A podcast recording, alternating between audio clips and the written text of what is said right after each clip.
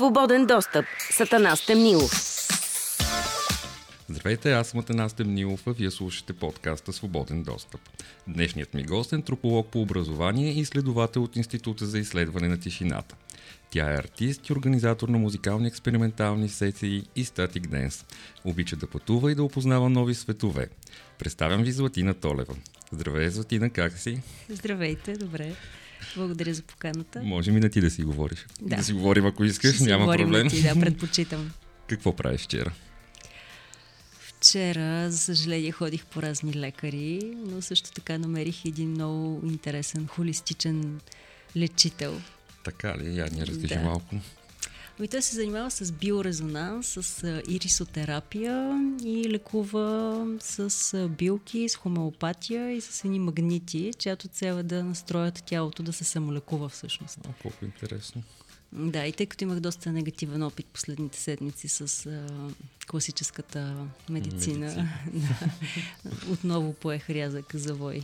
Към Обратно, альтернативното. Към алтернативното, да. И то май сякаш в последно време повече хората се обръщат по към альтернативната медицина и Аз от доста време съм се лекувам само с хомеопатия и защо всички вкъщи, но имах едно по-неприятно възпаление и така мислих, че трябва да, да прибегна до класически методи, но всъщност се оказа неработещо за мен.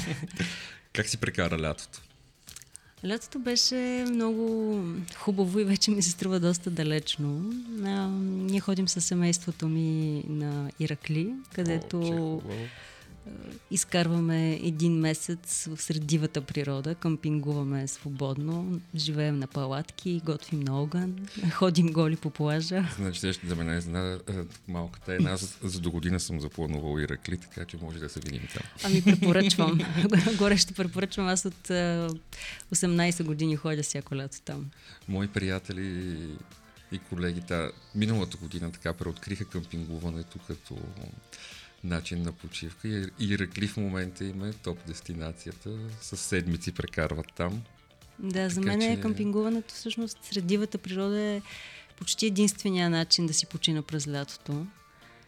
Това ми дава възможност да, да ходя боса, да спра да се занимавам с а, всякакви технологии, облъчвания, телефони, интернет, хвърлям телефони, компютри, то нямаш много избор. Де, въпреки, че тази година имах и малко работа и успях и да работя там, защото вече доста хора, всъщност от няколко години имаме едни приятели, които там прекарват по 3 месеца, които са такива IT специалисти Леле. и те са се оборудвали с всякакви слънчеви батерии, всъщност работят в гората, което Това а, звучи за тях е добре, но иначе аз ползвам това време, когато съм в гората, наистина да си Да си почина и да почина. някакси сетивата ми да се отпуснат и да се следят с природата.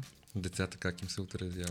На децата им се отразява супер добре, те са много щастливи, Харесва им. намират приятели, да, никой не ги спира да влизат във водата, ходят по цял ден боси, играят, а, чувстват Свобода. се много добре. Свобода, истинска свобода, наистина. А как стартираш деня си?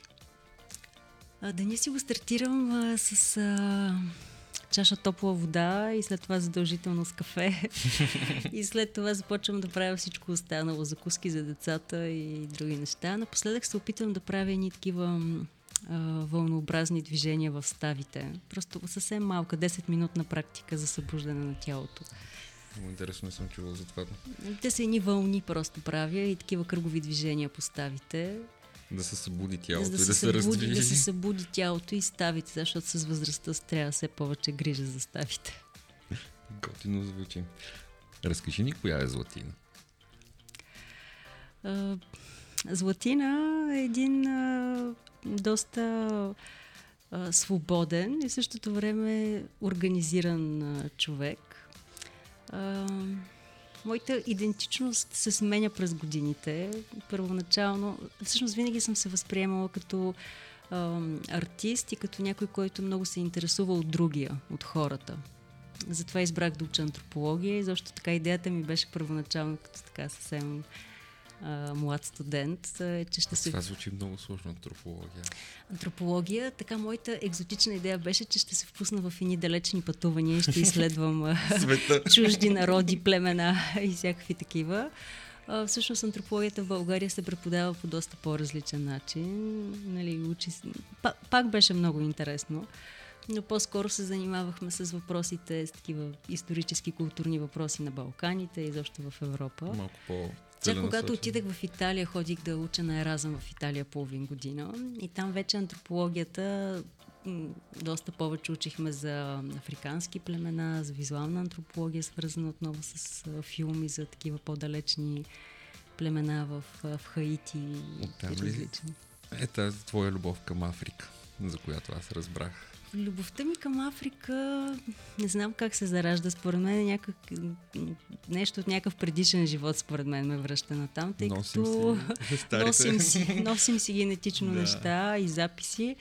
Аз а, още като бях студент, всъщност преди години правихме ни етнопартита с Global Vision Circle, които правихме тематични събития, посветени на различни култури.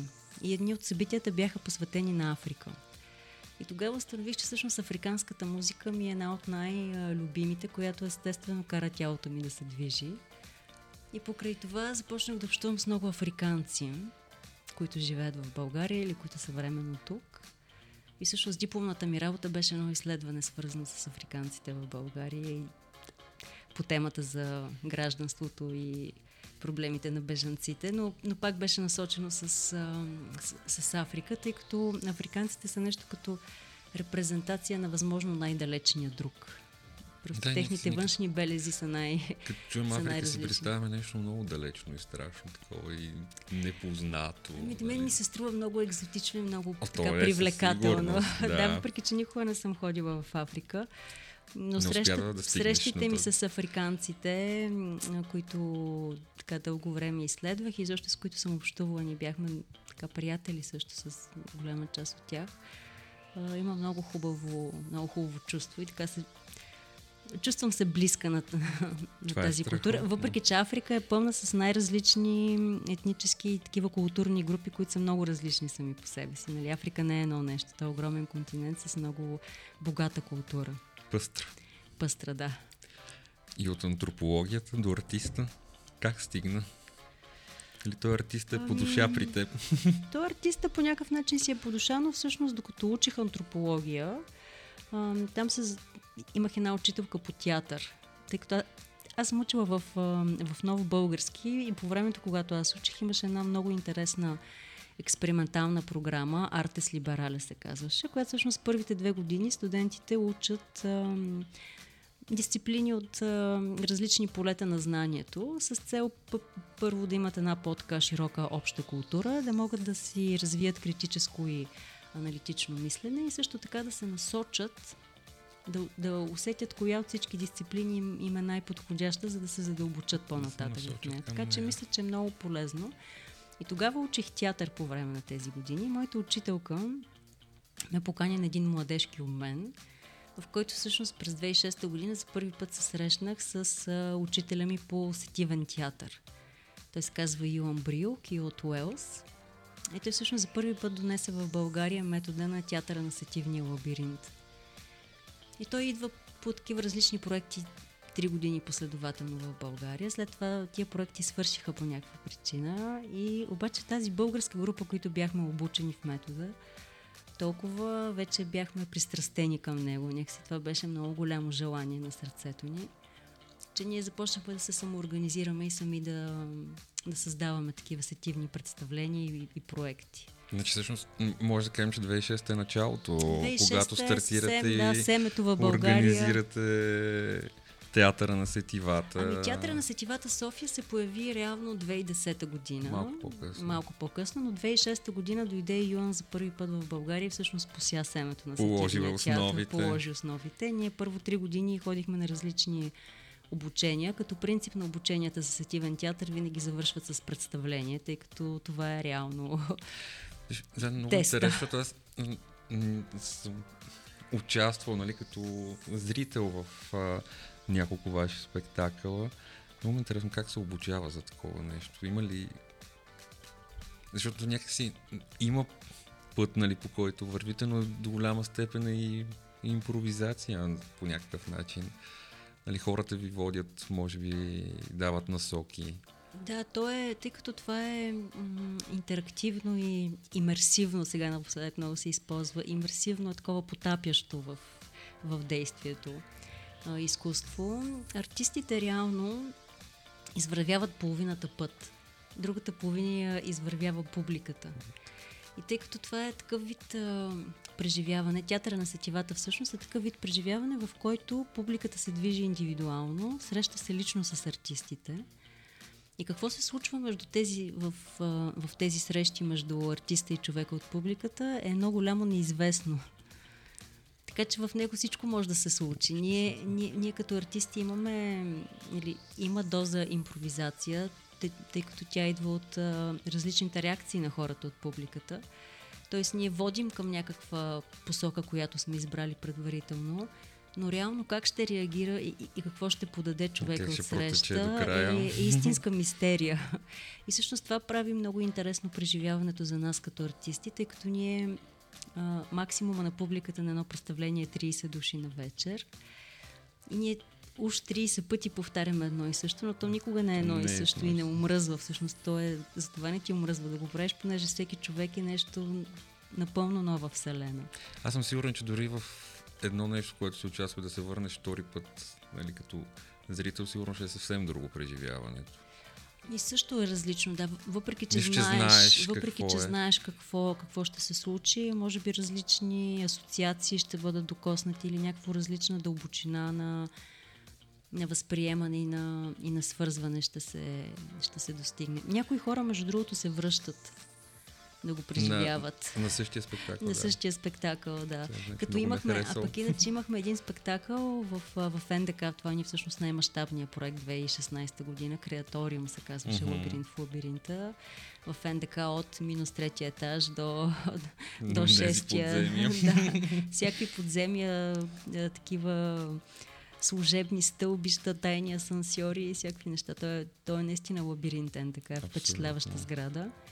И там бяхме направили всъщност два пътя. Хората още от самото начало бяха поставени в ситуация, в които двама души от публиката се срещат и трябва в реално време за една минута да изберат и да се разберат помежду си кой по кой път ще тръгне. И тези два пътя бяха наистина напълно различни преживявания и някои хора се връщаха след това, за да, да изберат, за да другия. изберат другия път. Трябваше да, да убеждават човека срещу него, че те трябва задължително да вземат другия път, защото да. вече са минали по, по единия. Това е много интересно.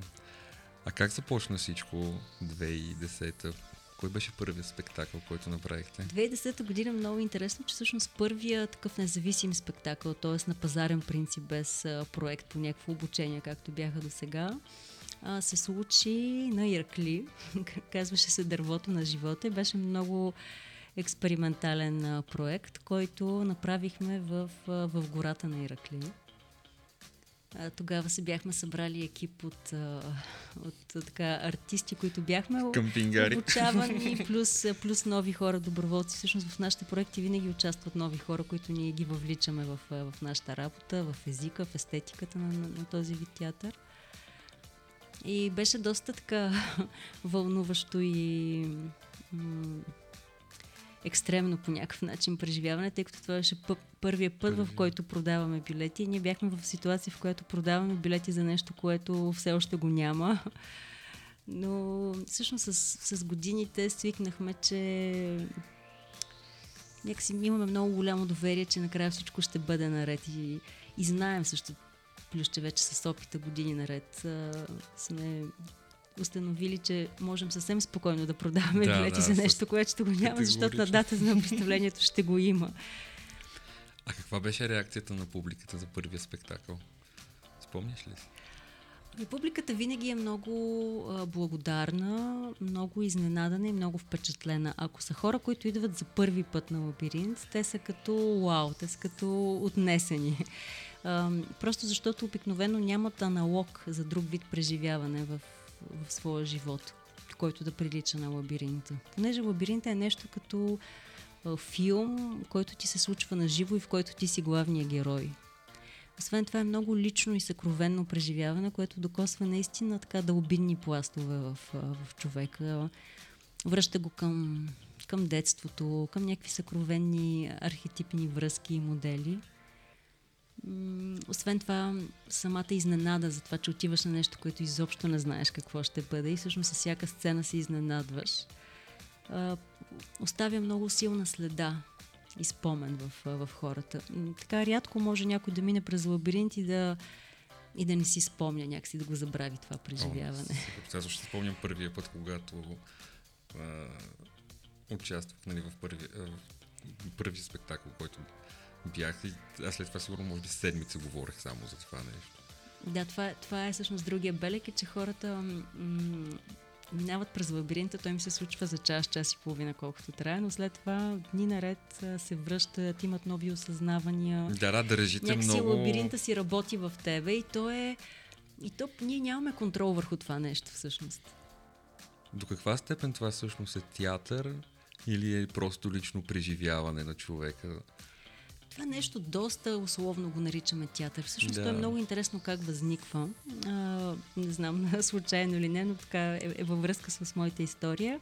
А, театъра на сетивата като жанр изобщо е създаден от един колумбийски антрополог Енрике Варгас, а, който го измисля като такава театрална, експериментална форма в, в, в мазетата на Колумбийския университет. Mm-hmm. Той е бил винаги такъв бунтар. И те, те са му дали някакви подземия, които не са използвали за нищо. И той там със своята група студенти започва да правят такива лабиринти. Като лабиринта всъщност идва от неговата култура като форма за инициация. Всъщност лабиринта в много различни култури служи за точно такава форма на инициация. То се нарича ритуал на преход. Когато има много култури, в които няма писменост, и където знанието се, се предава през, през преживявания. И в случая на Енрике хората от общността, когато трябва да издигнат едно момче в, в ранг на, на мъж, му правят такива ня, няколко дневни преживявания в гората, в които той, той трябва да премине. Да, като точно инициация, следваща да. стъпка, да, следваща стъпка в неговото развитие. И всъщност лабиринта до голяма степен, след това разбира се, Енрике Варгас го адаптира за той в Штатите, го развива след това, след което първия театър на, сети, на сетивата Театро де Лусентидос и до днес днешен съществува в а, Барселона, моя базата. Ние сме свързани с тази трупа. Всъщност Енрике Варгас дойде 2016 година за първи път в България, мина през този лабиринт в НДК Креаториума. Остана ли доволен? Да, прави, прави обучение с нас и след това още, още веднъж идва в България в едно село Хотница, където всяка година правим една лятна академия за сетивен театър с, а, с по-младите членове от неговата трупа, с новия артистичен директор на театъра на сетивата работим. Да, даже може би до година ще ходим ние да правим спектакъл в техния театър. А, така че връзката, връзката продължава. И се заздравява. е. Развива да, между, да, всъщност нашата трупа в България е една от най-така бързо развиващите се трупи за сетивен театър в, в Европа. Интересно е, че ние специално метода сме го получили от, от Уелс, от нашия учител. След това се чак имахме връзка с Нелики Варгас, който е създател на този метод. Но тук на Балканите доста така се, се възприема този метод. В Румъния също има няколко действащи трупи, които активно на развиват на балканците. Някакси тая дълбочина, до която води този вид изкуство, така пуска корени тук по тия ширини. Вие правите спектаклите на много различни места. Как избирате локацията и, и, и колко време е необходимо да се създаде един спектакъл? Почнем НДК, университети, аули, mm. молове, подземия, а, водната кула в а, да, Лозенец. Да. Наистина, ние имаме така доста впечатляваща колекция от а, необичайни сгради, в които правим тези представления, които наричаме лабиринти. А, сега първо това, което трябва да започна според мен да кажа, като някакво обяснение, е, че сградата и мястото, в което се случва лабиринта е изключително важна за самото съдържание на спектакъла. Тъй като сетивният театър е сайт-специфик изкуство, ние не работим по пиеса или по някакъв драматургичен текст. Да. Нямаме текст, по който да, Няма на който да сценарий. стъпваме. Нямаме сценарий. И всъщност сценария по някакъв начин е сградата, пространството. И ние се учим да, да превеждаме усещанията, които ни носи едно пространство на сетивен театрален език. Така че за самите места са много важни. Всъщност ние работим по, по пространство и по възможностите, които дава пространството и по тема, като си избираме тема за, и за двете неща, и за пространството, и за темата, отговоря на нашия артистичен директор Михаил Димов, който просто има талант да избира места по някаква мистична Някакъв усет. някаква мистична да, линия, като че ли той е воден и успява. Наистина има много странни преживявания с знаци, които са ни довели до, до най-необичайни места. Например, едното беше тази бизнес града Вертиго Тауър, да. която е на булевард България. Тя още в самото си начало, всъщност 2008 година, за, пър- 2008 година точно така за първи път, мисля. Не, не 2008, 2014 година бяхме там за първи Да. път. И той получи някакъв странен знак към нея и си казвам, къде в тази бизнес града ще ни дадат място? Ескалатори, някакси, да. асансьори. И просто той отиде, говори, срещна се с собственика, който е италянец. Те бяха много очудени там, менеджерите на сградата, че изобщо е решил да го приеме Михаил, да говори Да. с него. И след това бяха още по-очудени, че, че, че ни даде пространство да направим. Там сме направили пет от тишинавските си спектакъла и до тази година там беше базата на, на театъра на сетивата. Всъщност ние сме изключително благодарни на Вретиго е Бизнес. Тауър, че ни дадоха толкова... Те, те са много важни за нашето развитие, тъй като години наред ни даваха безвъзмезно места за репетиции, за склад и също така за създаване на различни перформанси. И така те са, те, те са важна част в нашето развитие. И това е също много добра, добър пример за връзка между изкуството и бизнеса. И бизнеса. Как, как могат а, тези междусекторни партньорства да, Да работят заедно. да работят и да водят до наистина добри резултати. Тук е момент да, да споменем, че нещо много основно във вашите спектакли е тишината. А, да, Тя ли е основният инструмент, с който си служите и по някакъв начин форма ли е на изява на вътрешен мир? А, тишината присъства много в нашите спектакли, като ние имаме някои тишинавски спектакли. По-скоро тишината е една линия, по която развиваме. Не, не всички лабиринти са тишинавски. Тоест в много от тях се, се говори, има диалог или има неща, които хората слушат на слушалки или четат. Но хората не говорят. Понякога Които- хората говорят, понякога Поне хората бил, отговарят. не говоря, да, няколко не може, би, може, може би си бил ти на. Тишинавски, но имаме такава линия на, на Тишинавски спектакли, които те са а, тишината, по-скоро я възприемаме като а, липса на думи, а не на звуци. Не на звуци. Тоест той е отвъд думите. И това не случайно е така, тъй като ако човек спре да говори, а, той забавя този а, вътрешен диалог, който също постоянно, постоя, с, нали, с който е постоянно ангажиран и успява повече да присъства тук и сега. И това наистина създава един контейнер, в който може да се напълни с други възприятия. Иначе, ако ние си говорим постоянно, голяма част от, от другите сетивни възприятия ги игнорираме, Игнорираш. понеже те ни пречат дори. Обаче, ако всъщност не говориш и можеш повече да, да присъстваш и да потънеш, тогава започва да ти правят впечатления малки детайли, които носят друг вид качество на, на преживяването. То, м, много, много е интересно. Наистина това... А, само да спреш да виждаш колко други сетива ти отключва и, и усещането и въобще възприятието за околния свят става тотално различен. Да, всъщност двата основни похвата, с които работим, са отвъд зрението и отвъд думите. И това е така, защото това са двете доминиращи в ежедневието ни неща. Нали? Ние сме свикнали постоянно всичко да виждаме, много, много визуално сме стимулирани постоянно. И когато спрем да виждаме, когато сме в пълен мрак или, или сме с затворени очи, първо се създава условие да, се, да пуснеш контрол и да се довериш на другия. И второ, наистина останалите сетива, които са, са по-малко развити или така експлуатирани в ежедневието, успяват да се отворят и да се наситят. Казваш да се довериш. Колко е важно доверието в театъра на сетивата?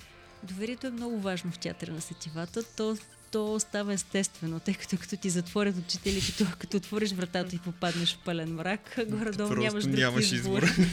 нямаш друг избор, сега винаги избор е да се съпротивляваш, но обикновено хората имат нужда всъщност. Това, това, това което сме разбрали е, че на хората им трябва много малка покана и много малък стимул, за да се отпуснат и да се доверят. Това е като някаква изконна нужда във всеки от нас, която дреме.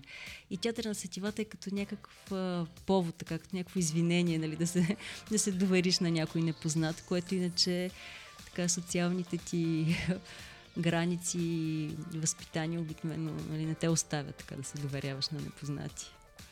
Те, самите спектакли, всъщност, които правите, по някакъв начин може да кажем, че се разиграват в съзнанието на човек. Да, Какво може степен. да се отключи? Всъщност, всъщност ние казваме, че това са, че това са представления, които се, които се прожектират на екрана на вътрешното ти зрение. Там сам всеки си вижда различни неща. Там всеки си вижда различни неща. А, ние усещаме понякога какво се случва с, с вътрешния свят на другите, но никога не можем да бъдем сигурни. Всъщност публиката накрая, а, след като свърши представлението, тъй като всеки свършва по различно време, те не ни виждат, т.е. ние нямаме аплодисменти накрая. И нашите аплодисменти ги получаваме под формата на писмена обратна връзка, която хората от публиката оставят. И тогава всъщност в тази обратна връзка, която ние четем, разбираме а, до някаква степен колко е било силно като преживяване, доколко нещата са сработили за хората. То наистина е много силно и Да. като преживяване. Много е... Аз даже пос... след последния път, като участвах на сетивните градски път- Пътуванията, да. пътувания, да, си дадох сметка, че това е терапия. Наистина. А, много хора го казват. Ние самите а, така умишлено избягваме да го категоризираме като, като терапия. като да е арт-терапия, да, нямаме специален метод, но да, реално а, хората се чувстват а, пречистени, заредени. М- много хора също преодоляват разни страхове от тъмното, Да. докосването на някой непознат успяват да пуснат контрола. Също така това са преживявания, в които наистина се свързваш с, а, с някакви спомени от миналото, които можеш да ги, да ги преработиш по, а, по нов начин. И най- най-така приятното е, че всичко това се случва в едно малко като на игра. Нали, няма я тая тежка претенция на терапията, която е Да. много сериозно занимание. Театъра на сетивата е едно дълбоко, но по-скоро игриво занимание. Участват ли деца? Деца рядко Правили участват, деца освен да, спектакли? имам един спектакъл, който е специално създаден за деца от 6 до 106 години. Той се казва Пътуване в всичколената. Него сме го правили няколко пъти. Всъщност това е единствения спектакъл, който сме правили няколко пъти, почти един и същ. Нали, разбира се, винаги се развиват някои сцени и нещо се добавя, но той има много хубава структура, И така нашето голямо желание е да, е да основем в София една постоянна всичколена. Просто да имаме едно пространство, където да можем да я, да я разгърнем и да я развиваме. И така видението е, че в, че в един момент всички деца на България ще преминат през, през тази инициация, понеже това, това е едно представление, инициация, която учи децата на това, че всяко нещо е, е живо, всяко нещо е приятел и всяко нещо можеш да го разбереш, можеш да, да говориш негови език, стига да прекараш достатъчно дълго време с него. Като това са камъните, растенията, животните. То това трябва да влезе в програмите Цялата- по обучение, задължително. Много е силно. Ние, ние, ние сме го правили няколко пъти в София и сега в момента търсим такова пространство, което да бъде постоянно, тъй като Постоянно. то е доста за разлика от другите ни спектакли, всъщност пътуване във всичколената е много така визуален спектакъл. Той е пълен с много разкошни декори. Там не сме с затворени очи. Там, там, там почти през цялото време са хората с отворени очи, въпреки че има и моменти, в които пак избират по кой път да тръгнат. Да, много хубаво, че при вас винаги има елемента на изненада. Нищо, че като си бил веднъж, знаеш горе-долу какво те очаква и всъщност винаги има нещо, което те изненадва с а, всеки следващ път. Ами това е нещо също, което нас ни кара да се развиваме постоянно, тъй като вече имаме, така през годините сме създали такава вярна публика, която ни следва от, спек, от, от спектакъл в спектакъл. И ние никога не повтаряме а, действия или такива сцени, които са се случвали в, а, в предишни. Така че самите ние постоянно се развиваме, стремим се да измисляме нови неща, много експериментираме. Разбира се, новите сгради, това, че всеки път правим спектакъл в различно пространство, също а, помагат на този процес. А, понеже говорим за емоции, коя е емоцията и състоянието, което най-трудно се пресъздава? Аз не бих казала, че ние точно пресъздаваме емоции. По-скоро... То човек сам си ги по-скоро създава. създаваме условия, в които, За- в които емоции да се да се преживеят. Това, което сега ми хрумва е, че всъщност доста често работим с архетипа на смъртта. Като смъртта всъщност измисляме различни варианти, по които да бъде представена. И всъщност тогава има много богата гама от, от емоции. От една страна има някакво такова лиминално усещане за край, от друга страна има винаги някакво усещане за, за спокойствие и за, и за благодарност, което е, което е доста странно, също е интересно. Тоест смъртта не е някаква ужасяваща. Тя не е за да не трябва хората да... Еми, като цяло е доста страшна в масовото съзнание. А, така изобщо, нали, а, там а, черепа с метлата и изобщо, нали, И черната с дама с косата. Да, той е с косата, не с метлата, да. да. А, нали, това е някаква такъв а, клиширан образ, но на мен специално си давам сметка като артист ми е доста интересно да работя с темата смърт, за, за смъртта, точно заради тази това гранично пространство, което създава и също за различните вариации около нея, различните образи, през които може да бъде... Е, тя всъщност в предадена. българския фолклор е много интересна и в митологията, като връщаш назад темата за смъртта има Да, в различните култури по съвсем културите. различен начин може да се, да се предава и като символи, като образи, изобщо като ритуали за изпращане на, Да. нали, на човека. Но това е Някакси при и нас на. Балканите е, е, е, е много страшно представена смъртта, докато в, примерно, в източните култури е съвсем по-различно. Ами да, например, на е остров. Ява.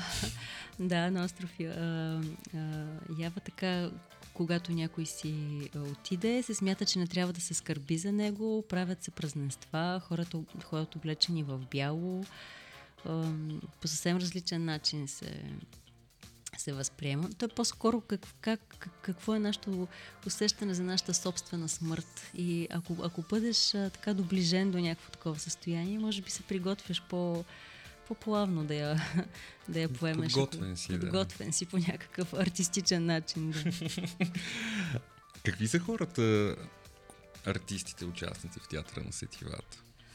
А, нашият екип е съставен, той е много разнообразен. А, ние работим с а, артисти от най-различни полета на изкуството.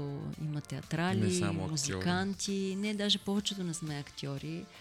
А, танцори, всъщност с много такива движенчески артисти работим, тъй като това не е класически театър, в който е нужна тази актьорска школовка, която имат класическите актьори, въп- въп- въпреки че имаме и актьори, но работим много с а, архитекти, с визуални артисти, с психолози, всъщност доста психолози са заинтересовани от този вид изкуство и се, Просто и се казвам, че е включват в терапия. групата. да, да, да, има такъв ефект със сигурност. С архитекти напоследък работим също доста. А, даже сега новия ни спектакъл, за който почваме репетиции съвсем скоро, а, ще бъде в ЛАСАГ, в Университета по архитектура, строителство и геодезия. И там, а, в тяхната сграда и в сътрудничеството с а, академичната общност, от студенти, от преподаватели, ще създадем спектакъл Неотопия който всъщност неотопията е, е такова място, което не е обозначено на картите. И ще се занимава с спектакъла с емоционалната архитектура или с архитектурата на емоциите. Ще видим какво ще се случи. Всъщност нашите представления се правят, това беше един от първите ти въпроси, на които аз не отговорих, за колко време се създава едно представление започваме процес, творчески процес, като това е процес с главно пътвание, основното нещо в нашата работа. Това е един изследователски процес, по време на който са различни задачи и преживявания. Екипа всъщност измисля инсталациите и, и преживяванията, които да се случват на публиката. И този процес трае между 2 и 3 месеца, в зависимост колко време имаме и, с, и също така с какъв мащаб и с какъв екип работи. Но сега, всъщност до 11 ноември все още тече покана за, за доброволци. Доброволци, значи ще бъде доста мащаб. Така че могат да се включват, да, нови хора към нас. Нови да се чувстват поканени, да който се чувстват иска. поканени, който иска да ни пише на сайта, да, на Театър на Сетивата София има, има информация. А кога разбираш дали един спектакъл от вашите е успешен и кое го прави успешен? Може ли да го дефинираме въобще да, за ами, успешен? Има нещо, което, както казва нашия артистичен директор, тъй като той курира и някакси създава метатекста и в крайна сметка нарежда. Нали? Всички артисти участват, предлагат а, а, идеи, интерпретират през себе си, а, но всъщност той накрая подрежда цялото нещо в един Прави все пак, се пак спектак, спектакъл, да, който в театъра на сетивата няма такъв наратив, няма някаква история, която се разказва последователно, но всъщност нещата не са хаотични. Те, те не са така случайно подредени, те са специално подредени, така че да има градация. Той го прави това нещо. И всъщност той разбира, че, че нещото работи, когато чуе едно вътрешно клик. така казвате. Когато нещо му каже клик, значи е готово. А кога разбираме дали е успешно, чак когато публиката започне да преминава и да дава обратна връзка и когато ние разбираме кое как работи. Всъщност много е Интересно, ние преди да го пуснем за публика спектакъл, правим такива пробни представления с приятели, върху които го тестваме. И тогава, тогава всъщност виждаме какви неща, от които сме си представили, че ще работят, работят, какво може да се добави, какво е излишно.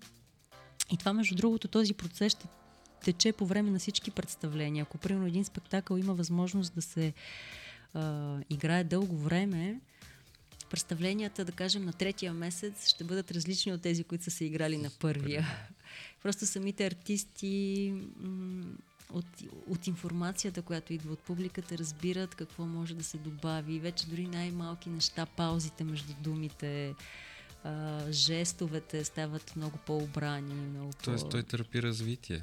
Търпи развитие. Това е един жив организъм. Всъщност тя Не може да кажеш, че днеска е това, утре... Не, не може да стои статично. Той, е, той, е, той е жив организъм, който ни учи, който ние се учим през него. Публиката също ни учи и, и наистина е интересно. Сега в ЛАСЕГА а, така по предварителна оговорка с тях, а, мислим, че ще имаме един от най-дългите ни спектакли. Поне планираме през цялата 2023 да се играе. Да си остане постоянен. Да си остане постоянен, да. О, това ще е много хубаво.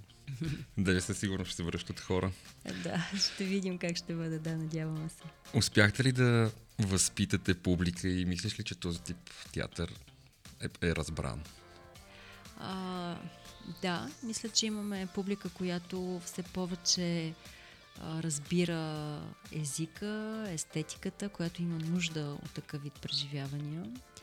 А, в същото време това е, това е вид изкуство, който, което може да, може да докосне хора от най-различни а, възрасти, по, социален, економически профил и така нататък. Не е нужно публиката да бъде специално образована. Тоест няма нужда да има някакъв специален бекграунд, познания или опит с подобно нещо. То е нещо много... Театър на сетивата е много директен. Той някакси директно въздейства върху сетивата на, на хората и няма нужда от някаква интелектуална подготовка. Нали? Не е като съвременното да изкуство, дето да трябва да, да имаш някакъв контекст, кой знае какъв. Да. Просто то е наистина много човешко преживяване, което, което действа към сърцевината ни. Ти ходиш ли на театър? Ходя на театър. А, всъщност последните години ходя малко по-често, отколкото преди, като имах някакъв период, в който просто ми бяха омръзнали темите на така, драматичния театър. Да, темите, които се предлагат, не ми бяха особено а, интересни, но, но напоследък ходя повече на, така, на представления, плюс че да, културният живот а, на столицата доста се е обогатил, пълно е с, с фестивали, идват много международни представления. Аз понеже имам такъв бекграунд в танцовия театър, напоследък следя също тази танцовата сцена. Който се развива вече последните години, Той много доста приятно. Се, доста се развива, доста е, да. Има, има наистина много различни посоки в него. Експериментираш ли в живота като в театър? А, експериментирам, да, мен всъщност живота ми и театъра са много свързани. По някакъв начин аз живея през театъра. Ти театъра. и театъра, театъра някакси се разгръща в живота ни. Плюс, че ние това, което нашата така основна мисия, така, дългосрочната ни мисия а, и също като такава посока лична за нас е да смесваме и да размиваме границите между живота и изкуството. Така че нашия живот да става изкуство и изкуството да се а, така прокарва в, в, в живота съвсем естествено. И това нещо го постигаме с такива практики, като сетивните градски пътувания, на които ти беше. Което горещо препоръчвам. Това са такива преживявания в градска среда, в които много малко трябва, за да можеш да попаднеш в един напълно необичайен свят. Или правим една, една линия с проекти Градски утопии, в която всъщност срещаме публиката с такива чудаци, да кажем, или някакви необичайни личности, които си имат някакво творческо занимание, което обаче те не са професионални артисти или не са така открити. Ние въвличаме публиката в техните ателиета или в техни работилници, където ги срещаме по някакъв необичайен начин с тях. И защо създаваме такъв образ на една тайнствена София, която е пълна с а, такива сюрреалистични места и възможности за споделени творчески преживявания. И това наистина е така. Хората не реално, подозират за тях. Хората не подозират за тях, няма ги на картите, не са част от а, културните програми на гидовете, а в същото време си съществуват. И е много вълнуващо всъщност да се правят подобни пътувания в световете на хората. Ти какво да те беше като малка? Аз като малко бях а, такова у, у, ученолюбиво дете. много обичах да, да уча и много обичах да се движа. Всъщност аз от малка винаги съм ходила на някакви танци, спортове. Такова подвижно дете, дето не можеше много да стои на едно място. После по-късно, като тинейджър започнах много да чета и така да се вглъбявам, да пиша дневници. нали? Но иначе като Задълбава в друга да, посока. Задълбава в друга посока, но така като съвсем малко винаги съм била свързана много с музиката и с движението, с танца, а по-късно и с писането. А каква искаш да станеш, като пораснеш? ако се чувстваш пораснала? А, като така в училище, в гимназия, това, което исках първо да стана. Първо си мислих, че искам да стана а, драматург и такъв е, театрален критик, исках да уча театрознание. А, или другото, исках да стана нещо като арт-терапевт. Ти си, си станала си вече. Аз си станах направо, да. Ти си станала. Но много исках да се занимавам с, а, с движение, с танц, но не толкова като, като изпълнител, като някой, който просто се движи красиво по сцената, а по-скоро движението като като начин за, за навлизане в собственото тяло и за, и за връзка с другия. След това имах много изкушения да стана изследовател, да развия дипломатическа кариера, но в крайна сметка изкуството ме, ме пое и в момента съм посветена на театъра на сетивата и на, на тази мисия да се смесва изкуството и живота и да се развива творческия потенциал на хората. Би ли избрала пак същия път, ако имаш възможност? А, да, бих избрала. Някакси чувствам се свързана и, и се чувствам на, на мястото си с, с тези занимания. Аз имам едно предизвикателство всеки път към моите гости да задават въпрос към следващия гост, без да знаят кой е. Ага. И въпросът към тебе е, като ти до някъде отговори на него каква беше твоята детска мечта и как сега тази мечта живее още в тебе. Моята детска мечта. Ами да, по някакъв начин така живее в, мене. Всъщност мисля, че съм успяла да... Това, между другото, не съм си давала сметка дали съм си реализирала детска мечта. Тя може би не е баш съвсем детска, нали, защото малко по, в по-съзнатата ми, така тинейджърски години, да кажем. Но това беше, аз много исках да помагам, да служа на другите а, и да бъда, да бъда част от някакъв а, такъв а, вълшебен екип, който да, който да създава нови необичайни приключения за хората. Така че мисля, че съм в правилната в правилната, в правилната посока. посока. Да. А какво ще попиташ следващия гост?